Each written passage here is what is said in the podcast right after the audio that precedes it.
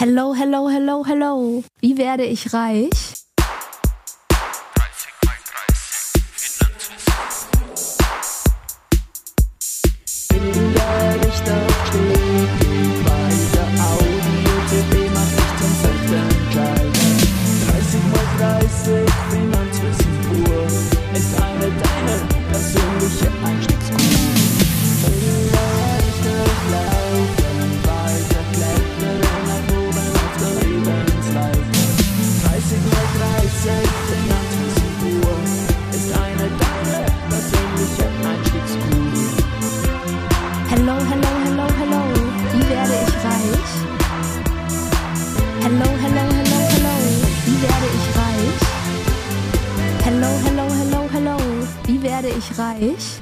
Herzlich willkommen wieder zu 30x30 Finanzwissen pur, der aufbauenden Börse-Einsteigerinnen-Serie für Österreich. Mein Name ist Christian Drastil, ich bin der Host dieses Podcasts und mixe dafür Aktien, Sparen und Investments mit Homebiles. Gesendet wird auf audiocd.at seit Woche 23 2023 und das bis Woche 52 2023. Jeden, thank God. It's Monday um 18 Uhr. 30 Folgen a 30 Minuten. Es wird hier unabhängig vom Tagesgeschehen produziert. Ein späterer Einstieg ist immer möglich, chronologisches Hören der Folgen wird aber empfohlen. In Folge 1 ging es darum, warum du jetzt mit Aktien starten solltest. Das war featuring Clarissa Krawitz und Sebastian Leben und viel mehr. Folge 2 Schönheit und Sinn langfristiger Aktieninvestments featuring Wolfgang Matejka. Folge 3 Niemals große Erstinvestments tätigen oder Aktien auf Kredit kaufen. Featuring Bettina Fuhrmann und Magnus Bronner. Folge 4 Finfluente bzw. die Lost Generation, die nicht über Geld sprach featuring Monika Kovarova-Simecek. Und heute in Folge 5 geht es um das Thema Hello, hello, hello, hello. Wie werde ich reich? Das Daria Heisip von Sunrise Capital mit ihrem Chef Thomas Niss mit guten Argumenten auf beiden Seiten diskutieren wird. Sunrise Capital, ja, die managen den Standort vor Österreich und das ist so ein wenig eine Schnittmenge von dem, wo ich mit der Serie hin will. Also internationale Investments mit sehr, sehr viel Home Bias dabei. Und ja, im Finale der Serie soll auch aus dieser Ecke von mir jetzt nicht als Emittent, aber als Initiator ein investierbares, sparplanfähiges Produkt rauskommen, das man dann bei jeder Bank kaufen kann, das aus circa zwei Drittel Eurostox Europa und ein Drittel Österreich bestehen soll, vielleicht eine Bonuslogik drüber haben soll. Und ja, ich rede da schon mit dem halben Markt Wiener Börse Banken Emittenten. Es würde mich freuen, wenn da was rauskommt als kleines Erbe dieser Serie 30 mal 30 Finanzwissen pur. Deutschland und Österreich werden aktuell in den Standortrankings immer weiter nach unten gereicht. Auch darum geht es heute in dieser Folge. Der Satz, der da meines Erachtens nach einer der größten Probleme beschreibt, ist, dass die Beschäftigung im öffentlichen Dienst, vor allem in Deutschland, einen neuen Rekord erreicht hat. Die Zahl der Selbstständigen ist auf dem niedrigsten Stand seit 1997. Das spiegelt irgendwie wieder, dass die Gesellschaft stark darauf vertraut, dass der Staat für sie sorgt, anstatt selbst aktiv zu werden und Selbstverantwortung zu übernehmen. Mir fällt da immer nur ein, John F. Kennedy, fragt nicht, was euer Land für euch tun kann, fragt, was ihr für euer Land tun könnt.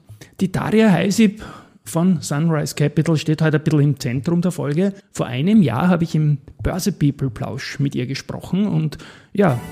Servus. Servus. Hallo, Servus von einer Deutschen. Wahnsinn. Ja, ja, das geht so schnell. Und seit längerer Zeit bei Sunrise Capital und Daria ist auch eine Real Money Investorin.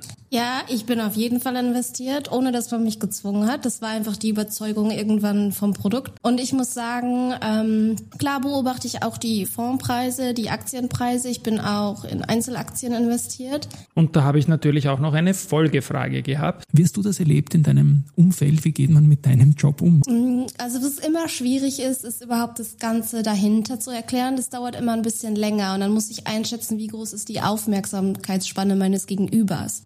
Ja, viele warten bei Aktien einfach auf die schnelle Antwort, so geht's und nicht anders. Es gibt sicherlich, die diese, diese schnelle Antwort einfach Sparplan machen, sparen. Bei mir gehört immer der Homebias dazu, aber natürlich lernt man dazu, wenn man selber aktiv ist und kann sich da nach und nach in die Sache reinarbeiten. Glaubst du, dass du dadurch, dass du eben Real Money Investorin bist und einen ganz anderen Zugang hast, deinen Job auch besser machen kannst?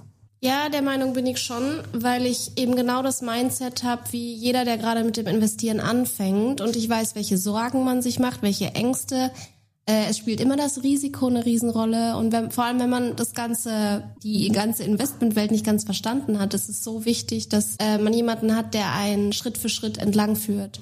Und äh, so habe ich selbst meine Mutter zum Investieren bekommen, ohne zu sagen, hey Mama, tu den Gefallen und investiere in ein Produkt, an dem ich mitarbeite, sondern einfach über die Erklärung, wie das Ganze funktioniert und wie sie langfristig davon profitiert. Ja, ich habe auch den, den Eindruck gewonnen, dass man, wenn man irgendwie aktiver drinnen ist, sei es bei börsennotierten Unternehmen durch Mitarbeiterbeteiligungsprogramme oder ähnliches, einfach einen ganz einen anderen Zugang und ein viel höheres Verständnis auch für die Schwankungsfreudigkeit, die Volatilität in diesem Geschäft hat ja, Mitarbeiterbeteiligungsprogramme, Hut ab da zum Beispiel vor der Föstalpine und vor der Wiener Berger, die aus Mitarbeitern sehr stark über Stiftungslösungen oder ähnliches Aktionäre gemacht haben.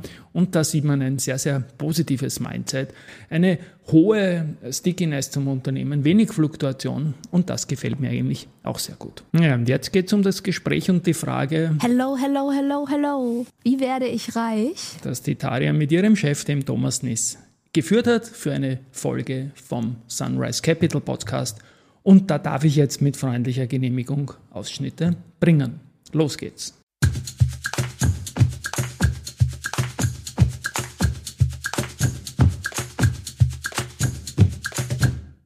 Hello, hello, hello, hello. Willkommen, welcome zu einer neuen Podcast-Folge.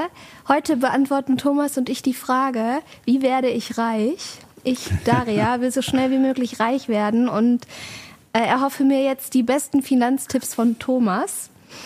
Ähm, mir geht es darum, das ist jetzt ein bisschen auch für mich eine sehr persönlich wichtige Folge, deswegen habe ich das Thema heute ausgesucht. Und zwar möchte ich ja nicht nur im Alter gut abgesichert sein, dafür spare ich bei uns an, um langfristig mir Vermögen aufzubauen, um im Alter davon zu profitieren. Aber ich will mir ja nicht erst im Alter Eigentum leisten können und erst im Alter einen guten Standard für meine Familie haben. Mhm. Äh, und ich habe gemerkt, dass dieses Problem betrifft nicht nur mich, das betrifft eigentlich meine Freunde und ich würde sagen fast eine ganze Generation, die sich fragt, werde ich mir jemals in naher Zukunft Eigentum leisten können. Und wir haben da schon mal ein bisschen im Büro, wir haben da mit Martin drüber gesprochen, der hat dann gesagt, ja, du musst irgendwo ins Ausland gehen, wo du wenig Steuern auf dein Einkommen zahlst. Das machst du ein paar Jahre, legst gut was an die Seite und dann hast du ausgesorgt. Ist für mich jetzt keine Option.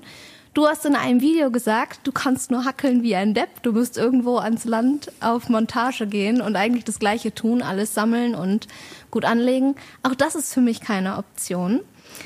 Ich bin dann ein bisschen in die Recherche gegangen und habe herausgefunden, dass es tatsächlich auch von Studien belegt ist, dass seit der industriellen Revolution nachfolgende Generationen nicht mehr mehr verdienen als die davorgehende Generation und dass wir nicht den gleichen Standard haben wie unsere Eltern. Und wenn man das vergleicht, meine Eltern hatten in meinem Alter, die hatten drei Kinder, die haben Haus gebaut, die hatten Haus, Hof, Hund, die sind zweimal im Jahr im Urlaub gefahren. Das kann ich mir um Himmels Willen nicht vorstellen. Jetzt gibt's Leute, die sagen, ja, das, das liegt halt auch in eurem Lebensstandard. Ihr gönnt euch auch einfach viel, ihr wisst nicht, wie man zurückstecken kann. Dann gibt's die Stimmen, die sagen, ja, eure Arbeitsmoral, früher haben wir noch ganz anders gearbeitet. Aber und auch das ist wieder von diversen Studien belegt, die ich gerne in die Show Notes einfüge. Äh, und zwar, dass Millennials Schwierigkeiten haben, Vermögen aufzubauen, weil die Lebenshaltungskosten viel im Vergleich zu damals viel höher sind, auch im Vergleich zum Einkommen. Das heißt, ich habe jetzt viel höhere Ausgaben, was Miete, Lebensmittel, einfach die Lebenshaltungskosten generell im Vergleich zu meinem Gehalt anbelangt. Und ähm, das, obwohl man zum Teil eine bessere Ausbildung genossen hat. Also mit Bachelorstudium, Masterstudium, diversen Weiterbildungen kann man sich jetzt immer noch nicht mit 30 sein Haus bauen, in der Stadt zumindest. Am Land sieht es wieder ganz anders aus. Aber ich würde dich gerne fragen, siehst du das auch so? Oder ist es, hat man sich damals, hast du dir mit Ende 20 die gleichen Fragen gestellt? Ich mache mir natürlich über dieses Thema ganz viele Gedanken. Ähm, gewisserweise ist das, was wir tun, ja ein, entstanden daraus, weil ähm, die erste, eine der ersten großen sozusagen Claims, die wir auf unserer Website am Anfang hatten, war, es geht darum, ein zweites Standbein aufzubauen neben der eigenen Arbeit, ähm, wo man einfach an der gesamten Wertschöpfung der Welt mitverdienen kann und nicht nur an seiner eigenen Wertschöpfung. Also ich glaube, dass diese, diese Studien, ich meine, würde das jetzt auch nicht bezweifeln wollen, sondern ich glaube, die Realität bildet das sehr gut ab. Es ist, es ist extrem herausfordernd geworden. Und ich glaube, es wird noch dramatischer werden, weil ähm, was sich abzeichnet, ist eine zusätzliche, eine zunehmende Zuspitzung in der Wertschöpfung. Das heißt, immer weniger Leute vereinen sozusagen die Wertschöpfung auch unternehmensintern auf sich und immer mehr Leute sind eigentlich sozusagen werden ersetzt durch Artificial Intelligence, durch äh, Automatisierung. Man darf nie vergessen, dass jeder Schritt der Automatisierung den nächsten Schritt einfacher macht. Weil die Automatisierung wird eigentlich nur aufgehalten durch Unregelmäßigkeiten. Und Unregelmäßigkeiten werden durch Automatisierung ja, beseitigt. Somit ja. ist jede weitere Automatisierung dann immer einen Schritt schneller. Und wir sehen diesen Prozess momentan gerade dramatisch an Geschwindigkeit äh, zuzunehmen durch die Fortschritte in den, ähm, vor allem in, in, der, in, in, den, in der Mustererkennungsfähigkeit von Maschinen, also das, was wir gemeinhin Artificial Intelligence nennen. Also ich glaube, das wird äh, sehr herausfordernd werden. Ich glaube auch nicht, dass es so stark am unmittelbaren Verhalten. Ich habe nicht das Gefühl, dass die jungen Leute äh, mit dem Geld so herumschmeißen. Die, die herumschmeißen mit dem Geld, sind typischerweise die, die die sie irgendwo geerbt haben oder die halt aus Umständen kommen, wo man es irgendwie hat. Diejenigen, die mit wenig kommen, die haben auch wenig zum Herumwerfen, nehmen wir es einmal so, und sind häufig sehr sparsam. Aber ähm, wir sind in einer Situation gefangen, wo unser Sozialstaat es erfordert, dass wir ab einer Einkommensgrößenordnung von, ich glaube in Österreich 60.000 Euro, bereits im Höchstbesteuerungssatz sind. Das ist dann 50 Prozent, also Höchstbesteuerung 55, aber halt mal 50 Prozent des Einkommens bereits weggeht. Ähm, davor muss man die Sozialversicherung wegziehen. Das heißt, das ist auch nicht, die Anfangssteuersätze sind. Das heißt, sobald ich beginne zu verdienen, äh, geht sehr, sehr viel Geld ähm, in, den, in die äh, allgemeine Staat, den allgemeinen Staatshaushalt. Und das verhindert es eigentlich ähm, effektiv, dass die breite Masse heute noch sich ordentlich Geld auf die Seite legen kann. Ähm, mit der zusätzlichen Problematik und ähm, ich meine, das kann man sich hier auch gerne mit den entsprechenden Leuten auch nochmal ausdiskutieren, dass die Art und Weise, wie in der Sozialversicherung mit unserem Geld umgegangen wird, ähm, um dann unsere Pensionen sozusagen zu sichern, nicht besonders effizient ist. Das heißt, ich werde, wenn ich das ganze Geld, das ich in meine Pensionsvorsorge selber bekommen würde und in meine eigenen Fonds investieren würde, bin ich mir heute hundertprozentig sicher, dass ich äh, äh, zum Zeitpunkt meiner Pension mehr Geld hätte, ähm, als das ähm, aktuell der Fall ist. Und das alles führt dazu, dass, äh, dass diese Situation tatsächlich für junge Leute alles andere als lustig ist. Also ähm, im Dienstleistungsbereich, städtischen Bereich, das, was ich vorher sagen wollte, ich glaube, was ein, ein, ein Faktor ist, warum das Land mit der Stadt ein bisschen unterschiedlich ist, ist, im Land draußen sind die Leute, glaube ich, noch viel städter. Und wenn du stät bist, im Sinne von, du fangst beim Unternehmen an und bleibst du mal dort und arbeitest dort nach oben, dann kommst du mit der Zeit auch in bessere, Unterne in bessere Gehaltsbrackets hinein und irgendwann mal werden die substanziell. Wenn du wechselst, ständig wechselst, ständig was Neues erleben möchtest, und das ist schon ein bisschen ein Anspruch der neuen Generation, dass ich sozusagen vieles erleben will. Ich bin nicht bereit, quasi mich dort einfach auszusitzen und immer in diesem gleichen Umfeld zu bleiben dann gehe ich ein größeres Risiko ein, dass ich das nicht schaffen werde. Und ich sehe das immer mehr, auch in meinem eigenen Freundeskreis, auch jetzt in meinem Alter, am besten gefahren sind eigentlich die, die sehr stät in ihrer Industrie und in ihren Unternehmen ge äh, geblieben sind. Diejenigen, die viel gewechselt haben, haben dann häufig irgendwann das Problem, dass ähm, in dieser sich zuspitzenden Wertschöpfung auf den Ebenen, wo sie eigentlich einsteigen sollten, keine Plätze mehr da sind. Mhm. Weil die sind typischerweise weggefallen und, oder sind belegt. Und das führt dann zu der, was ich immer nenne, Überqualifikationsfalle. Ähm, ähm, wenn du dich dann bewerben gehst und du hörst die ganze Zeit nur für das, was sie dann machen wollen, sind sie überqualifiziert. Das heißt im Wesentlichen, dass du für das, was du eigentlich tun solltest, gibt es keinen Platz. Und äh, für das, was du zwar bereit wärst zu tun, gibt es jemanden, der weniger will als du. Und das ist ein, ein, ein, eine ganz eine herausfordernde Situation, aus der du mit, nur mit wahnsinnig viel Disziplin rauskommen kannst. Ähm, und äh, sicher nicht mit Spekulation, sondern eigentlich nur mit Sparsamkeit Echt wahr, okay. Wenn das jemand mit Freude sagen kann, dass er mit Freude sparsam ist, finde ich das ja toll. Ich weiß, wie schwierig das ist. Das zu sagen mit Freude. Vor allem dann mit Kindern, mit Familiengründung. Für eine ja, das ist halt dann auch wieder mit gegenseitiger Hilfe. Man muss halt ja. halt irgendwie Dinge borgen und so weiter und so fort. Aber ähm, ich glaube, das Einzige, was, was sozusagen, wenn du jetzt mich fragen würdest, ist ein bisschen diese Stetigkeit. Also ich glaube, das, das ist einfach eine zwingende Voraussetzung fast dafür, dass man bereit ist, quasi auch einmal auszusitzen, da zu bleiben, weiterzumachen, nicht immer nur das Neue zu suchen, die es braucht, um in der Gehaltspyramide nach oben zu kommen, weil die Gefahr eben, dass man verloren geht in diesem Prozess, extrem hoch ist. Mhm. Und diese, diese Ein-Personen-Unternehmen, von denen es dann so viele gibt, das ist ein wirklich tougher Job. Also, und da kommst du dann fast nicht mehr raus aus dieser Welt. Aus dieser Welt meine ich, aus dieser Welt, in der man eigentlich nur noch mieten kann. Das, was für viele Leute aber auch wieder okay ist in gewisser Weise ist ja auch, gibt es auch politische Parteien, die das sozusagen eher in diese Richtung treiben wollen würden. Mhm. Und sagen quasi, wie gut und dem Staat alles gehört und ihr sollt es nur alle mieten. Nicht? Also so quasi Eigentum ist ja nicht unbedingt etwas, was äh, jede politische Richtung da draußen als etwas Gutes sieht. Aber ähm, wenn wir jetzt einmal davon ausgehen, dass ähm, Freiheit und Eigentum unmittelbar miteinander verbunden sind und Freiheit das größte Gut ist, das wäre jetzt meine persönliche Perspektive drauf, dann hat Eigentum eine große Rolle und das ist tatsächlich extrem schwer geworden.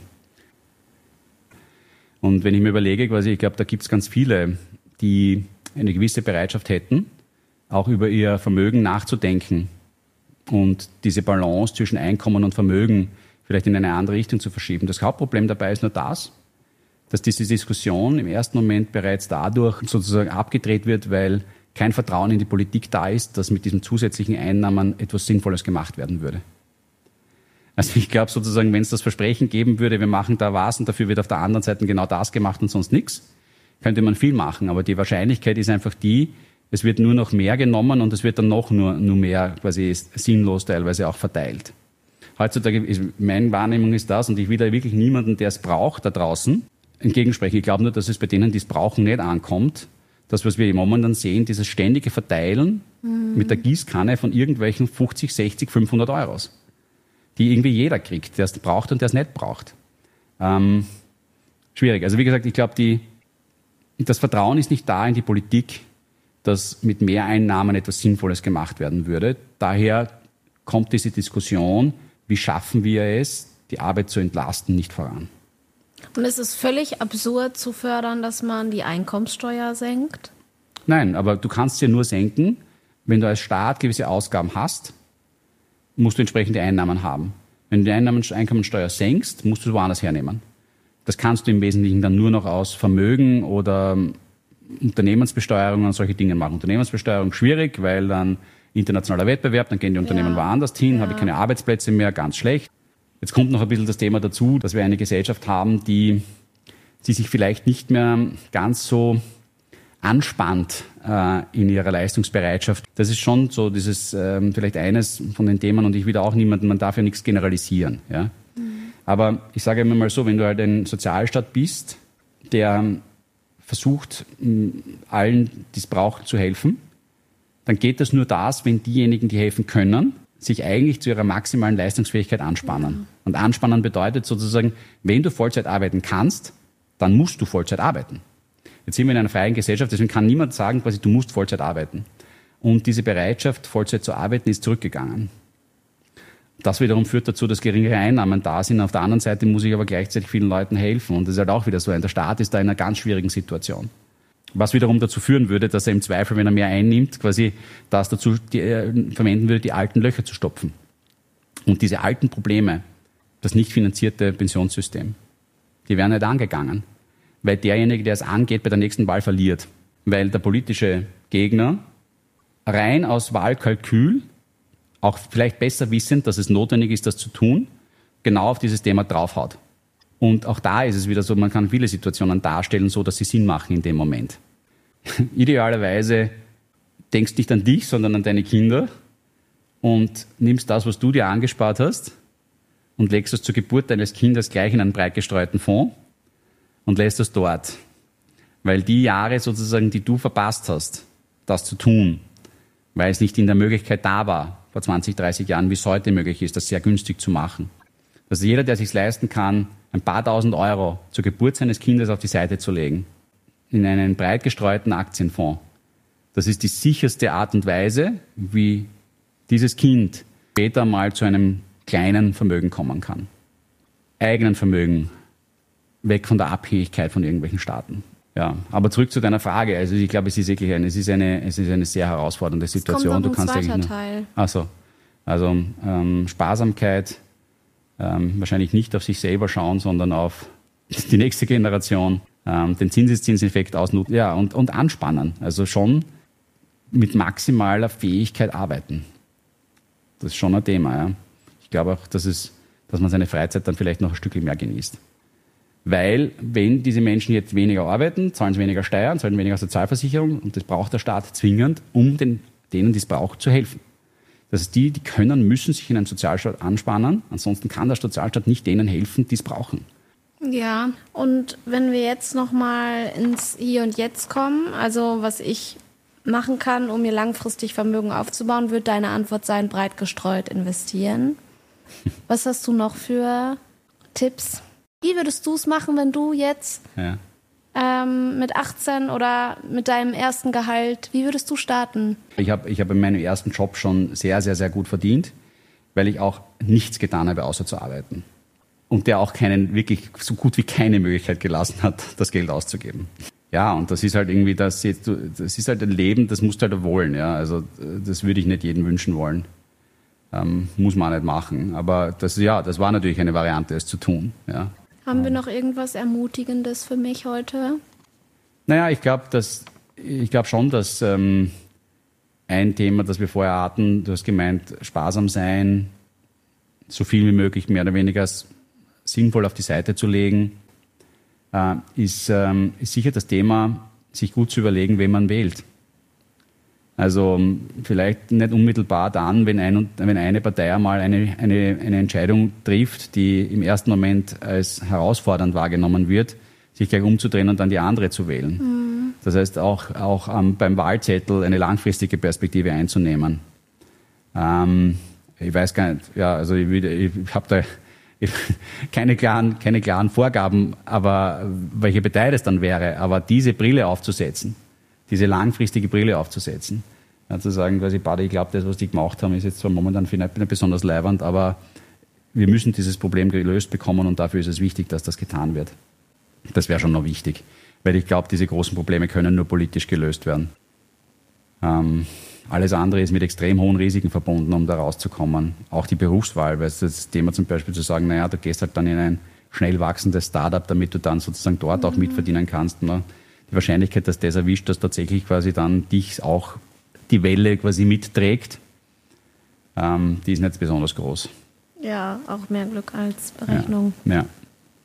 Aber was ähm, ich glaube, das Positive ist das, dass man, wenn man sich anspannt, auch wenn es jetzt nicht unmittelbar mit der Eigentumswohnung im innerstädtischen Bereich klappt, man trotzdem in unserem Land ein, ein erfülltes Leben führen kann.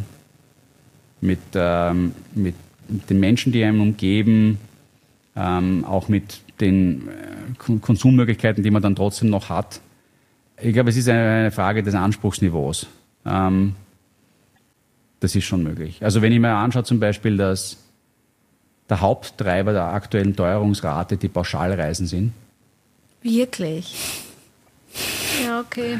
Dann mache ich mir jetzt den noch, mache ich mir jetzt noch keine so großen Sorgen um den Ja. allgemeinen Lebensstandard, nicht? Klar. Aber es ist, es ist, äh, das soll jetzt nicht blöd klingen. Ich glaube, die, es gibt natürlich auch viel altes Geld da.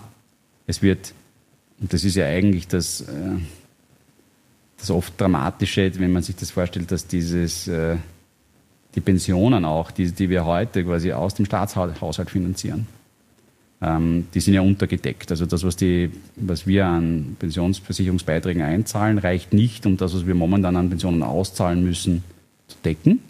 Das heißt, das, was wir klassischerweise Umlageverfahren nennen, was ja heißt, quasi die jetzige Generation zahlt für die Alten und so weiter und so fort, das reicht momentan nicht. Dementsprechend muss aus dem allgemeinen Budget zugeschossen werden. Milliarden. Und jetzt überlege ich mir, was da eigentlich passiert. Jetzt wird also quasi hier Geld von uns allen genommen, die heute Steuern zahlen, um Pensionen zu zahlen. Erworben, wohlerworbene Rechte, alles gut so. Was passiert mit diesen Pensionen? Da gibt es jetzt viele, die nicht viel Pension kriegen. Die brauchen jeden Cent und die würden sogar noch ein bisschen mehr brauchen. Da gibt es aber ganz viele, aufgrund dessen, dass man diese Themen natürlich auch erst über Zeit angegangen, die viel mehr kriegen, als sie eigentlich verbrauchen. Und die schenken es dann her, nämlich an ihren eigenen Enkel. Und das ist die Frage quasi, wie komme ich dazu, mhm. da heute was zu finanzieren, das nicht einmal dem zugute, zugute kommt, quasi für den es vorgesehen war, sondern der spart und schenkt es dann her. Das ist, da ist schon viel schief gegangen, auch äh, weil man lange Zeit nicht drauf hingeschaut hat. Und noch einmal, ich glaube, es gibt ganz viele Situationen, wo die Leute nicht genug kriegen. Sondern es gibt aber, es gibt mindestens genauso viele, wo die Leute das, was sie kriegen, nicht brauchen, um zu leben, weil sie Eigenheim haben, weil sie keine Mieten zahlen müssen, sondern sich von ihrer Pension ordentlich was absparen und das dann herschenken. Und das ist eine komplett ungesteuerte Umverteilung zwischen denjenigen, die heute leisten und potenziell solchen, die heute vielleicht nicht sich anspannen, weil sie sagen, ich kriege eh die ganze Zeit von der Oma ein bisschen Geld. Also ich will jetzt nicht generalisieren und das wird in vielen Fällen wird das auch Sinn machen und, und ich, will, ich bin so niemandem neidig. Mhm. Ich sage nur, als gesellschaftliches System kann das nicht wirklich funktionieren. Dementsprechend glaube ich, dass es die politische Ebene nicht zu unterschätzen ist, die es braucht, die, den Willen zur Veränderung, dass diejenigen, die eigentlich leistungsbereit sind, dafür ausreichend ähm, Motivation haben, damit sie das wieder erreichen können, was sie nämlich eigentlich wollen. Und das ist, das ist eigentlich, glaube ich, Freiheit. Ähm, ich glaube, wir, ähm, wenn uns etwas alle eint, wurscht über welches politisches Couleur, ist, dass wir schon alle in einer unglaublichen, großzügigen Welt der Freiheit aufgewachsen sind. Und das heißt, total selbstverständlich hinnehmen, der Verlust von Eigentum diese Freiheit aber massiv einschränkt. Das passiert schleichend, aber ist ein ein Rezept, das uns irgendwann diese Freiheit rauben wird. Und die Freiheit, die wollen wir alle nicht hergeben und für die müssen wir heute kämpfen und für die müssen wir immer kämpfen. Und dafür braucht es, glaube ich, politischen Willen, an dem wir alle ausdrücken können am Wahlzettel und wir sollten den meines Erachtens dorthin leiten, wo wir im ersten das Gefühl haben, dass die Leute unsere Freiheit sichern. Und danke fürs Zuhören. Baba.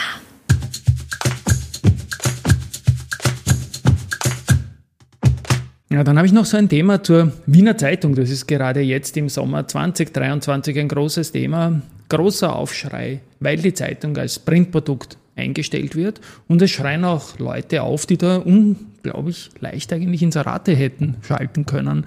Oder Großabos nehmen, aber man fordert halt, dass der Staat das macht.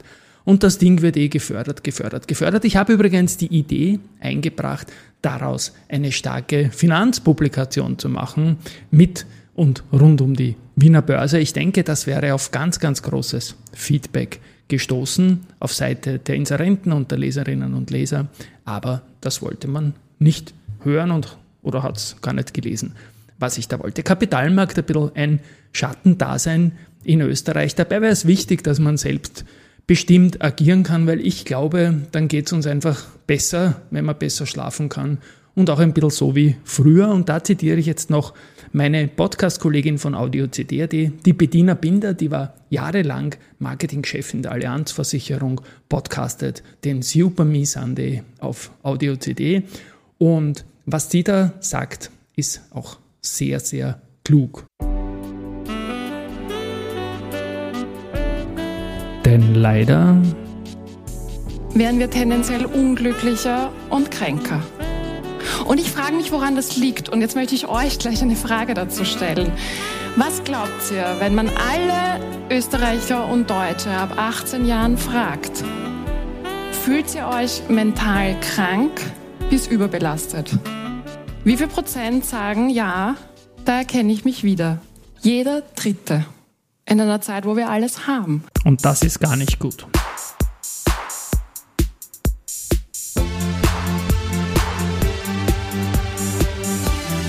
Ja, das war's wieder für heute. 30 mal 30. Finanzwissen pur. Ja, Supporter muss ich mich bedanken bei der Unica, bei Dadat, der Rosinger Group, Immofinanz, Do Co. Die haben diese Woche, Ende Juni 2023, den 25. Börsegeburtstag gefeiert mit 1150% plus. Prost. Adico Bank, VHS, ÖPWZ Finanzlehrgänge, EXA und FH St. Pölten. Sowie inhaltlich auch der FMA, dem Wifi Wien und dem Neos Lab. Den Jingle, den habe ich mit der Opernsängerin Rosanna Ananjan aufgenommen. Ja, man hört sie im Hintergrund. Genau, Nächste Woche gibt es dann eine Folge, wie ein Geschäftsbericht Informationen pur liefert, auch über Finanzzahlen. Da gibt es ganz spannende Learnings in puncto Nachhaltigkeit. Der Case wird Wienerberger sein, der Narrator wird ebenfalls ein Audio-CD-AT-Kollege sein. Josef Oberganschnick. Ich freue mich drauf. 18 Uhr geht das Ganze dann nächste Woche live, wenn es wieder heißt Thank God, it's Monday. Baba.